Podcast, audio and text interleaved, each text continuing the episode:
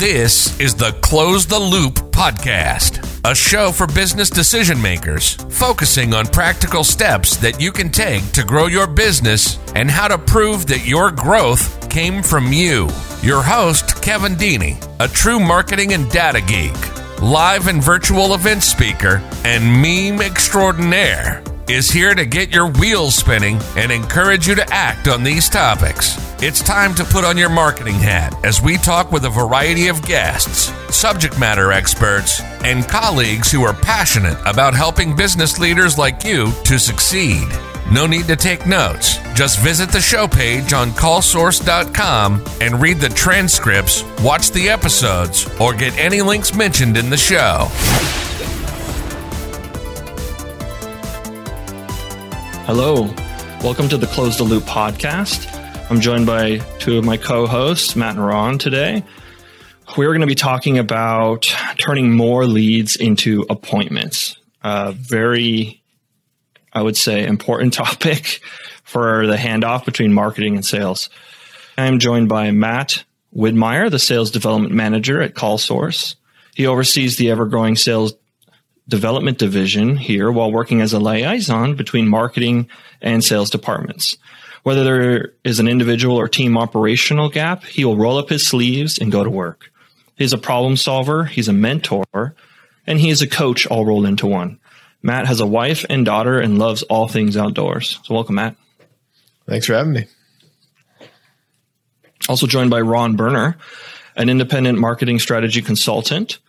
Applies his marketing MBA with his marketing automation experience to help organizations design, execute, and measure their marketing strategies. When he is not designing programs, Ron's time is spent as an avid sports and fitness fanatic and can be spotted with his 11-year-old son at Disneyland on any given weekend, literally. Welcome, Ron. Thanks, guys. Happy to be back. This is a really interesting topic. This is probably Matt's bread and butter topic, because every business is trying to transform leads or trying to transform, the chance they have with a prospective future customer to turn them into an actual customer. There's a couple steps in between a lead and a sale. And typically a business will have a couple steps between that. They have to get them there. They have to show their offerings. They have to even be in the availability of that when that lead wants to, do business with that business. So when you're thinking about this conversation, I think that a lot of this is going to come down to process. So let's just kick this off. I'll start with a little bit of defining all this so we are all on the same page.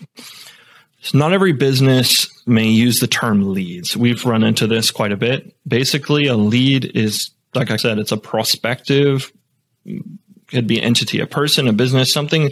Think about your business and who is not yet a customer. But a lead, in a sense, is someone that you have an opportunity to influence. So they could be in your CRM. They could be in your store. They could be standing outside your store. They could be on the phone with you, things like that. You have a moment to influence them. Let's define that as that's our lead. And between that person and your ability to influence them and then an appointment, they have decided to work with you, but maybe not yet have purchased. So between you can influence them and now they're coming to your store, they're ordering, they're trying you out, they're putting on the shoes, they're setting a scheduled time to come in or for you to go there. There's a lot that happens in between those two things. So we'll get right into it. I have a question and I'll pose it. I'll kick it right over to you, Matt. So here we go. Why is turning leads into appointments so difficult? Why is it so hard? Yeah, sure. It's something that just takes a lot. There's a lot of trial and error involved, right? It depends on the audience, obviously. It depends on the person or people involved in the initiative. It's time of day. You have to think about, it's not everything is on our watch. It's on the customer's watch, or in this case, the potential customer's watch. What is important to us isn't always just as important to the other person, right? The whole point of getting an appointment is to get a sale, and it just really depends on where they're at. The reason why it's so difficult is because there's just such a wide spectrum of where they can be in terms of how good of a fit they are versus how interested, if at all, they are to hear about what it is that we have to say.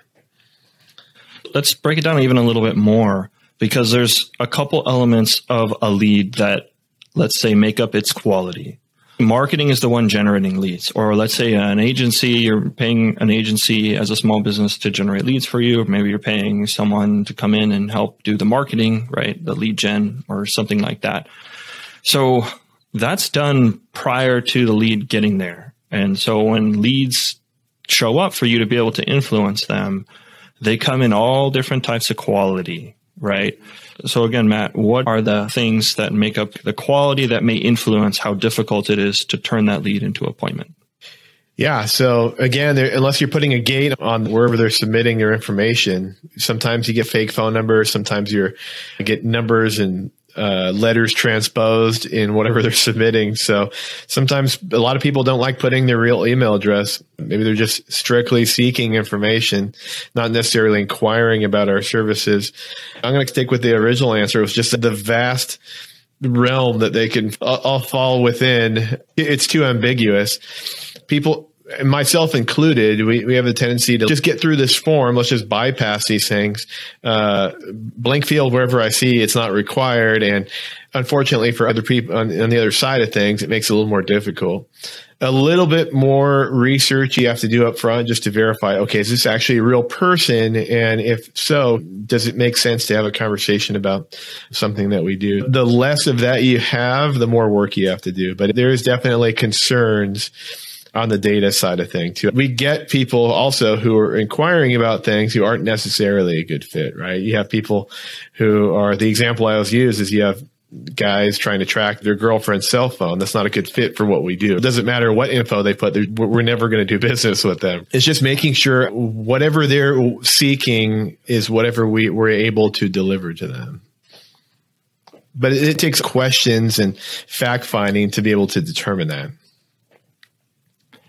Yeah, so I think that's a good segue into looking at it from, let's say, the other side of that, which is the marketing side, creating gated experiences or creating an experience that makes it so that the prospective lead gets what they need, but at the same time, we're getting enough information to be able to follow up with them. So Ron, you want to talk a little bit about that side of the coin of generating a quality lead to help with, therefore, later generating an appointment? What goes into that?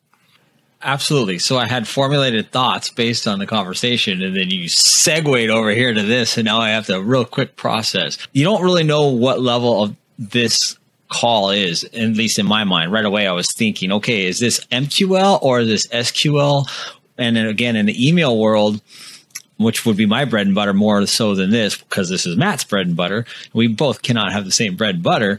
But the email world, there's a goal. Each email, in my mind, is singular goal, right? And on a call, I feel like you don't want to overwhelm. If you're fortunate enough to get a conversation going, you don't want to overwhelm with the information. You just want to be as helpful as you can. But again, in my mind, is this cold calling people that simply came in because of a form submission, which is a good one to start with. If it's cold enough where we haven't spoken to you previously, but you filled out a form, and I know your business operations there because I've been there previously, the form fills are requesting to speak with sales, or they're requesting to speak with somebody. So that's obviously a much more comfortable call right out of the gates because they're asking to be contacted versus if they download a piece of content, which is still good. There's still engagement. They're still interested. They're profiling themselves by letting you know that this, of all the options of content we have, this is the thing that they chose to download. So that call is not near as warm, but yet it's better than a flat cold call from your database. And there's all kinds of problems with outdated databases and things of that nature. I've even worked in a situation years ago where we had, through Salesforce, we had a third-party app that could create a calling list. So there was an auto-dialers dialing specific to the persona or specific to whatever it was that we wanted. And then we, of course, had a script ready for that for our SDRs to make those outbound calls. I think the hardest part is just getting somebody on the phone and having a conversation, whether they're ice cold or warm. It's just getting on the phone and trying to start the dialogue. Yeah, that's really good. The interesting thing you made me think about from that was when you put in a lead into the system, someone else is going to take it from there. Handoff between marketing and sales, right? So when that handoff occurs, is marketing so totally and out of the clear now and done? Is their hands wiped clean? Not really. The reason is when marketing hands over these leads, they need to know from sales or from whoever it is next, the store, the restaurant, or the business, the rep, the tech, whoever it is that's taking the reins from that point. If it didn't turn into an appointment, why? What happened? And is it, like Matt said, is it because someone was just not a fit, but they did everything right? Is it that they did nothing right? The information is fake and bogus? What is it exactly? Maybe also a little bit beyond that would be, what was their reason if they were a fit? What was the reason for the objection and the loss? Because at some point it does start to become a little blurry in between. If someone said, oh, the price is too high, is that marketing's fault? Maybe, because at that point, was it positioned to be a much lower priced item? And then they get there and then all they get all the time is, this is way too overpriced. Or is it the rep trying to learn that objection and handle that pricing objection so that they can translate that? It does get a little blurry and a little gray sometimes. And if that's a repeated offender, right? An objection that comes up a lot, I think it's both there. It should be both teams looking at, okay, this is happening a lot. Is there something both of us could do? I wouldn't necessarily say, oh, it's all the sales or the front office duty to manage that one objection all the time, especially if the marketing is being positioned in a way where it's like, look at these amazing deals, 80% off. And then when they come in, it's, oh, that only applies on this one day. That really frustrates and pisses off the leads. Matt, the next leg of the journey is the influence on the lead. So your leads are coming in of highly variable quality, just the nature of the beast. How do businesses, small businesses with maybe staff doing multiple duties, how are they translating or turning leads into appointments? What are some of the tips or suggestions you'd have there? Yeah, so it kind of goes back to our last episode where we talked about feedback loops, because I feel like in the grand scheme, a feedback loop is necessary. One, it avoids that confrontational conversation between sales and marketing. Sales telling the marketing people, these leads suck. And then marketing telling the salespeople, no, you guys suck. Closing them. It kind of bridges the gap. It's like, hey, this wasn't the best lead because of A, B, and C. Now, if it's a one-off thing, it's a one-off thing. It happens, right? But if it's repeated, like, hey, Kevin, here's what I'm noticing about every single lead that's coming through. We need to change something. Then that's a tweak, that's homework essentially for you to do on your side. But if you're throwing out a different message than what the salesperson's communicating when they actually get on the phone with the prospect, then that's a problem too, right? Because our message isn't aligned with that, how we're talking to the customer. That could be a sales training piece that we have on that end. Maybe it's a newer rep, or maybe they don't have the negotiating skill or whatever they need further down the line. Usually don't find out until post-conversation, until something is definitively a yes or a no. Is usually when it's the easiest to determine. This is why the data is so important too. So you can look back at the ones, every single strikeout, and okay, why did this happen? Why did this happen? And then you'll start to see patterns forming and being able to readily adjust and pivot as necessary there. I would say that most people, in terms of how they want to be contacted, what time of day, preferred contact method.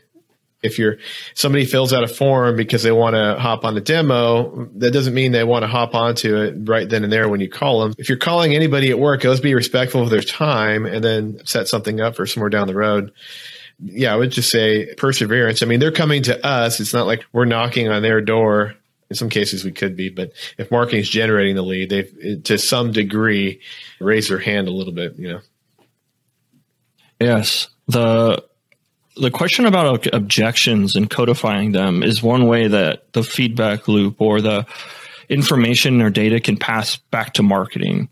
And that does mean that there needs to be a landing place somewhere. That's why we always mention like a CRM or something. Having someone say, walk over to the marketing team, be like, I just got 5 calls that all were about this one thing. It is helpful.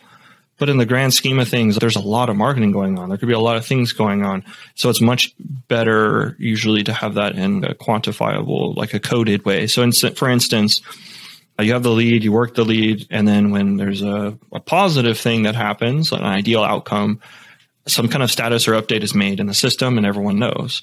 It's transparent. When something unsatisfactory happens or when something is delayed, let's say an objection is raised and the call ends and no appointment is set, putting that information in a system or database so that everyone can see, okay, these are the leads I generated in the last month. What was the main reason why they objected? And that's one way you can get around that.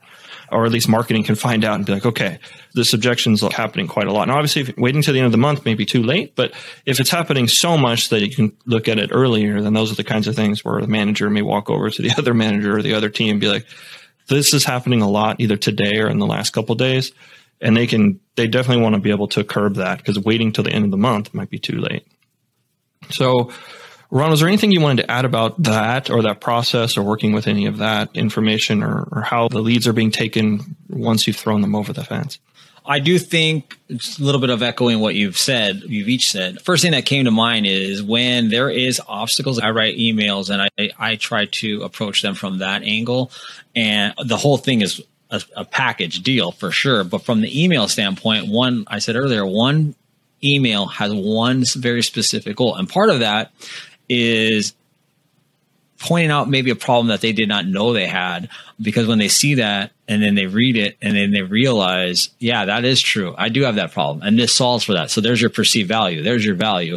And when you send it over to sales and they get on the call, they have their objections. Those obstacles that they face by the sales marketing synergy, when that relationship is really solid and both teams trust each other and they're working as a package deal together and as a team.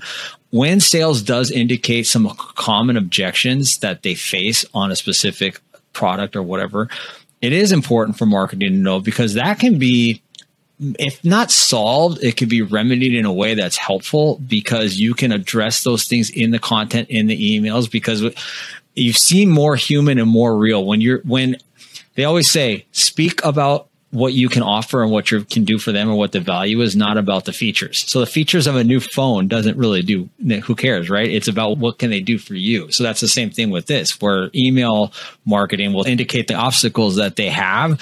And this is how we address them, because we're not hiding from them. We're straight up saying, these are issues that we are aware of, but we are the solution. Yeah. When you said objections, I was like, oh yeah, I wanted to ask Matt about this. So going off what Ron was saying about how the marketing side is utilizing objections to change its messaging, how are, let's say, call handlers, CSRs, SDR, sales, anyone who's turning leads into appointments, how are those teams preparing for handling objections? Is this something where, as a manager, you hand them, let's say, a sheet and you're like, here's some of the top 5 objections, go practice how you'd handle these? Or does it come from mentoring? Does it come from learn it by dealing with it, or when they come to you, how are objections being prepared for, so that when they get on the call or when they get into handling, let's say, a lead, and they do have the ability to influence them, that they're able to handle and manage those objections? Yeah, sure. Objections are not a one-size-fits-all thing. There's an array of them, and it really depends on what the product or service you're offering is. Some of the common ones that we get are, I'm too busy, or I'm in a meeting or whatever. Half the time those are blow-offs anyway, but there's very specific ways we handle those in-house. The training for those comes in the initial, when somebody is brand new, we'll go over a lot of those things. We have weekly meetings and that's one of the discussion points in there, like, hey, what are we running into? Here's the thing is I also measure that too from a CRM perspective. So I see the objections that are coming through. And then we're able to address, like, hey, it looks like you're running into this a lot with this. Especially, you want to keep an eye on them a lot closer, especially if it's a newer initiative or a new thing that's happening. But if it's a targeted, maybe marketing campaign or something like that, we want to put the microscope under those. And the anecdotal stuff is always good too. Like, hey, this is why this is happening, and the little explanation beyond what's in the CRM. You don't want to rely 100% of what's on the CRM because it takes a human element out of it. There are specific objections that that you could keep it to probably two hands, all the main ones that we hear. We have a one sheet with kind of addresses like the best ways to handle all those. Right on. The next question I have for everybody is on personalization. Now, marketing understands this as we tailor the message, the content, the delivery, the timing, the product, everything. Everything's got to be an alignment. It's not quite so laser focused because that means the amount of content that marketing needs is, we always just say it's like a tidal wave. It's overwhelming when you get down to one-to-one level of marketing is an extreme level of personalization. But just in general, personalization in marketing is similar to how personalization would be in working sales or in working appointment setting. So, Ron, do you want to touch on the marketing side of personalization and what that looks like briefly? Yeah, what it really looks like is you want to remove the computer element from things and try to seem like a human-to-human conversation. I think that the goal always, as a consumer, as well as a marketer, I want the human element and the human touch to be there to let them know. Again, sales is a dirty word when we as consumers feel like we're being pitched something or sold something. But when a relationship is formed, all of a sudden now we change the game and it's a rapport and there's a trust. And when there's some level of honesty and some level of belief, now you have me listening. And that is really half the battle right there. So I believe personalization is essential, frankly. Of course, in the email marketing world, it certainly is. Just because I want, and even my style of writing, when I write things, I like it to be a level of conversation, a level of human, it just has a human feel and a human touch to it. So the one-to-one relation, that's a holy grail in marketing, is we want to speak to every single person exactly as who they are, very individual to them. That is also a bridge too far for most organizations, but that doesn't mean that you can't do the basic things. Even like in subject lines, you can have their first name. That's why database integrity is huge, because the more clean your database is, which also applies to the calls, certainly, but it applies to the personalization on landing pages, the personalization on emails. You can even personalize nowadays with the automation capabilities. You can personalize in the copy, very specific to previous conversation that has taken place, if we so choose. So there's a lot of elements and a lot of levels of personalization that really close the gap of I'm being sold something, I'm being pitched something, versus they get me, they know what I want, they know what I'm interested in, and they're speaking to me only about that one thing. And that's that kind of focus and that kind of rapport is really, really important for the bottom line at the end of the day. I love that. Explain it like I'm five. Try to pretend like you're not a robot sending the emails. That's a great way to no. That's honestly like what way you would explain it to people who don't quite understand maybe the machinations going on behind it, because it is all probably automated things happening at the scale you need to personalize. It kind of is coming from like an automated system or robot or whatever. Well, this is an indication that we have worked together previously, because I have said, talk to me like I'm in third grade many, many, many times, but I did not today. But you just thought I did. It was brilliant. Okay, Matt, the side of sales now on personalizing the conversation, the act of turning the lead and getting that appointment out of it, building rapport, that relationship building. What does that look like and how does that function effectively on the sales side? Yeah, so it's the same. A lot is the same. We have things that we need to know to be able to specifically speak to a certain type of person. If you have an office manager versus an owner, those are going to be two different conversations. You have to look at three primary elements we look at. Is the demographic of the person, right? What's their role? What's their rank in the company? What's their title? What's their management level? The firmographic information, like what type of company is it? What industry? How big the company is in terms of like how many employees, and anything else you can learn about the company. And then the third would be the marketing interaction or any other sales interaction we've had in the past with that company or that person specifically, because we can use that and then arm us for higher quality conversations. So I think that you roll those three things into one and you have a pretty one-to-one intelligent conversation. We can make 500 calls a day, but I guarantee we aren't going into that level of phone call, right? We can go and learn about their favorite color and what they like to do on weekends and all that stuff. I don't think a lot of that stuff is, then you're on the other side of the spectrum. You're only making 10 calls a day, but you're having awesome conversations if you get a hold of the person. But there's a fine medium between quality and quantity. I feel like knowing just enough to have a very personal conversation versus generic is part of the recipe of the call quotas and stuff like that and conversations on a daily basis. We take a lot of that stuff into account too.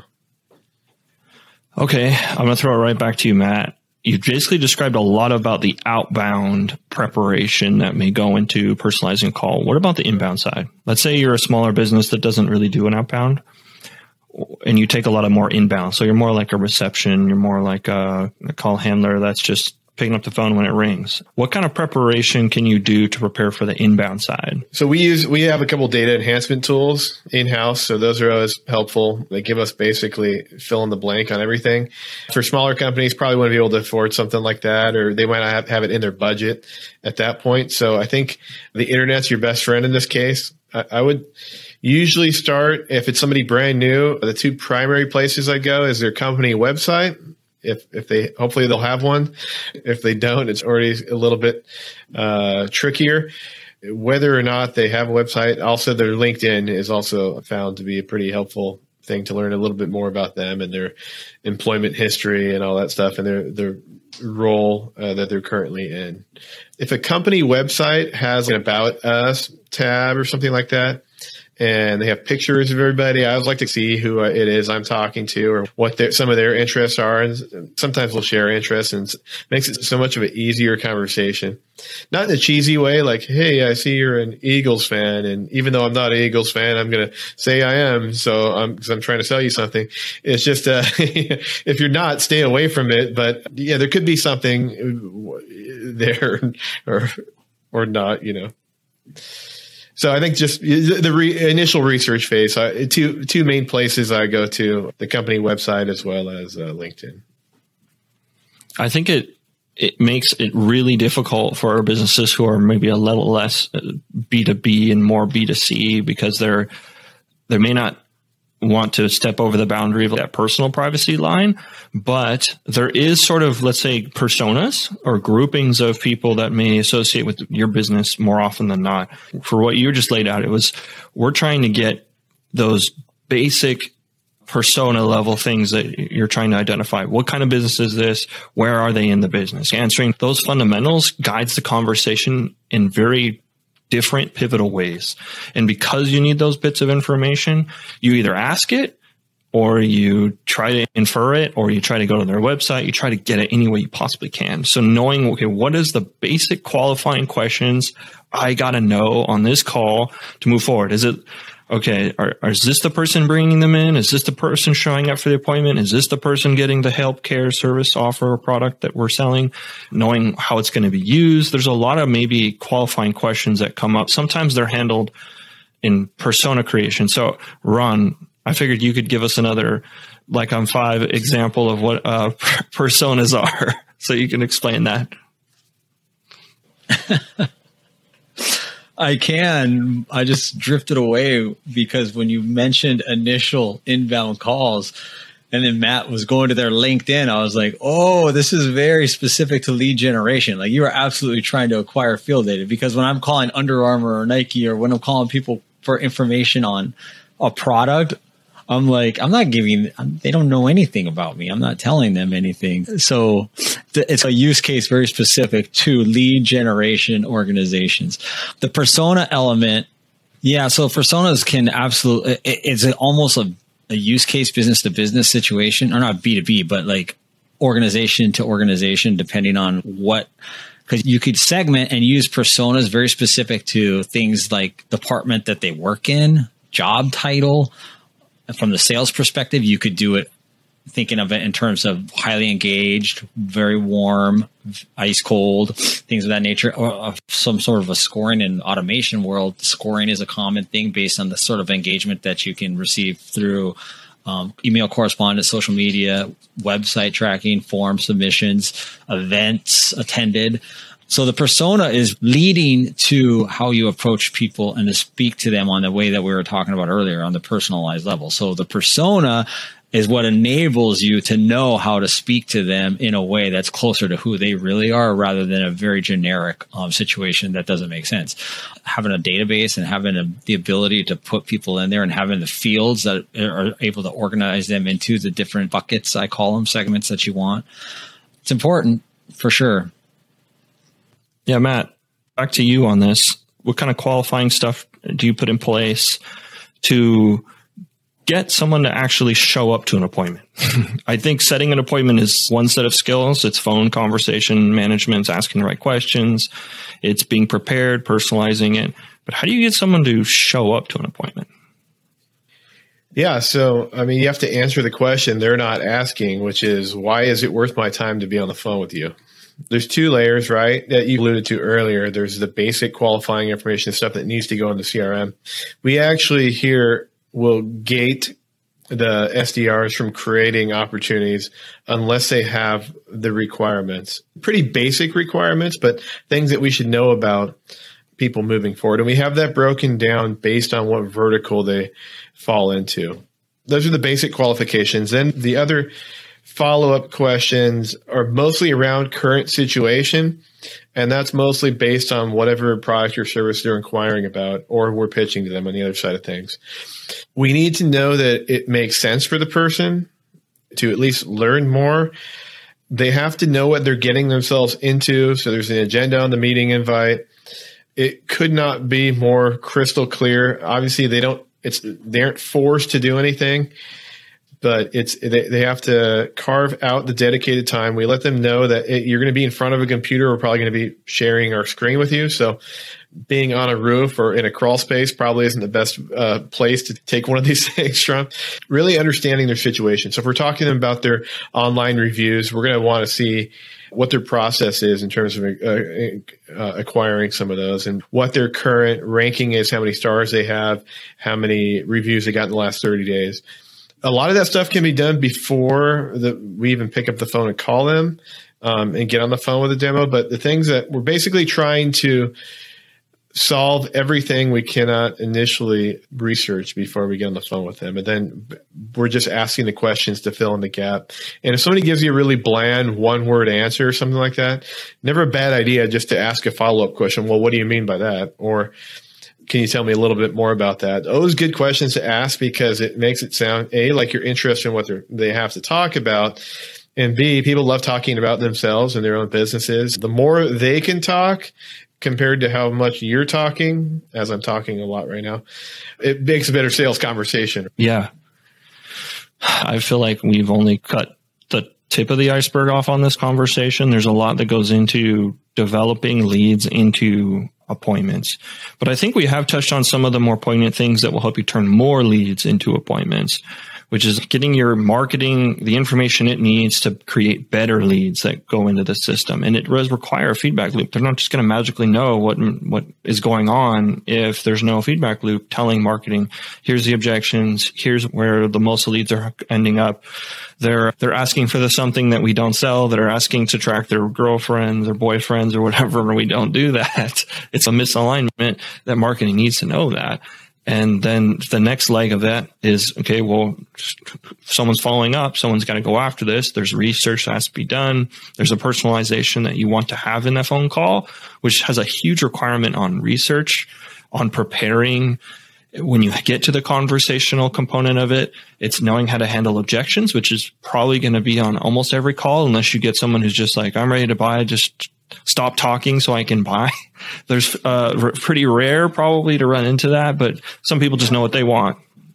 We do have it. We call it the one call close, and things like that can happen. And then the last leg of this is like, okay, you get an appointment, but what if you're setting appointments and no one shows up? That's a problem. So you mentioned a lot of really, really good things, keeping the conversation not one-sided, making sure that it's crystal clear and expectations are set, what's required, that the person on the other end knows exactly what to expect, what you're going to follow up, who's, you know, is the ball in their court? Is it in yours?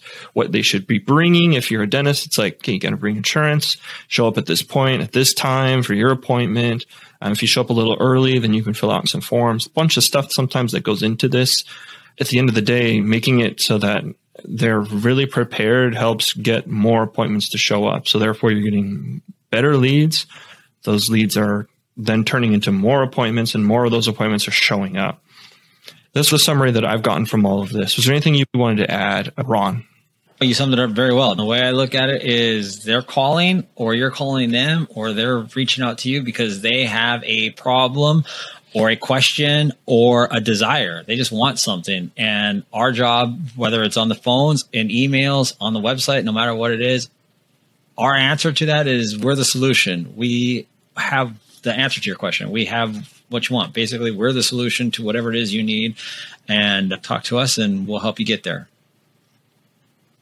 All right, Matt, was there anything else you wanted to add to this? I know there's a lot here, but is there anything else that you're like, I got to mention this before? Yeah, there's definitely a lot. This could probably be its own separate podcast. We can just go down that rabbit hole. But I think at the end of the day, you did sum it up nicely. I think that especially to get people to show up for these appointments, that the value needs to be built, and the value is built by it becoming relevant to them. And it's only going to become relevant to them if you ask questions and probe what their current situation is and why it would be beneficial for them to exchange 15, 20 minutes of their time for something that could end up helping them a lot from on an ROI perspective. One of the things that we did glaze over, and I don't think we put enough importance into it, was urgency. So if someone's raising their hand because they need help with something, response time is critical. It's probably the most important thing if somebody's inquiring, because there's so much data on the internet, and so they've done a lot of research on response rate versus if the appointment ends up happening and beyond.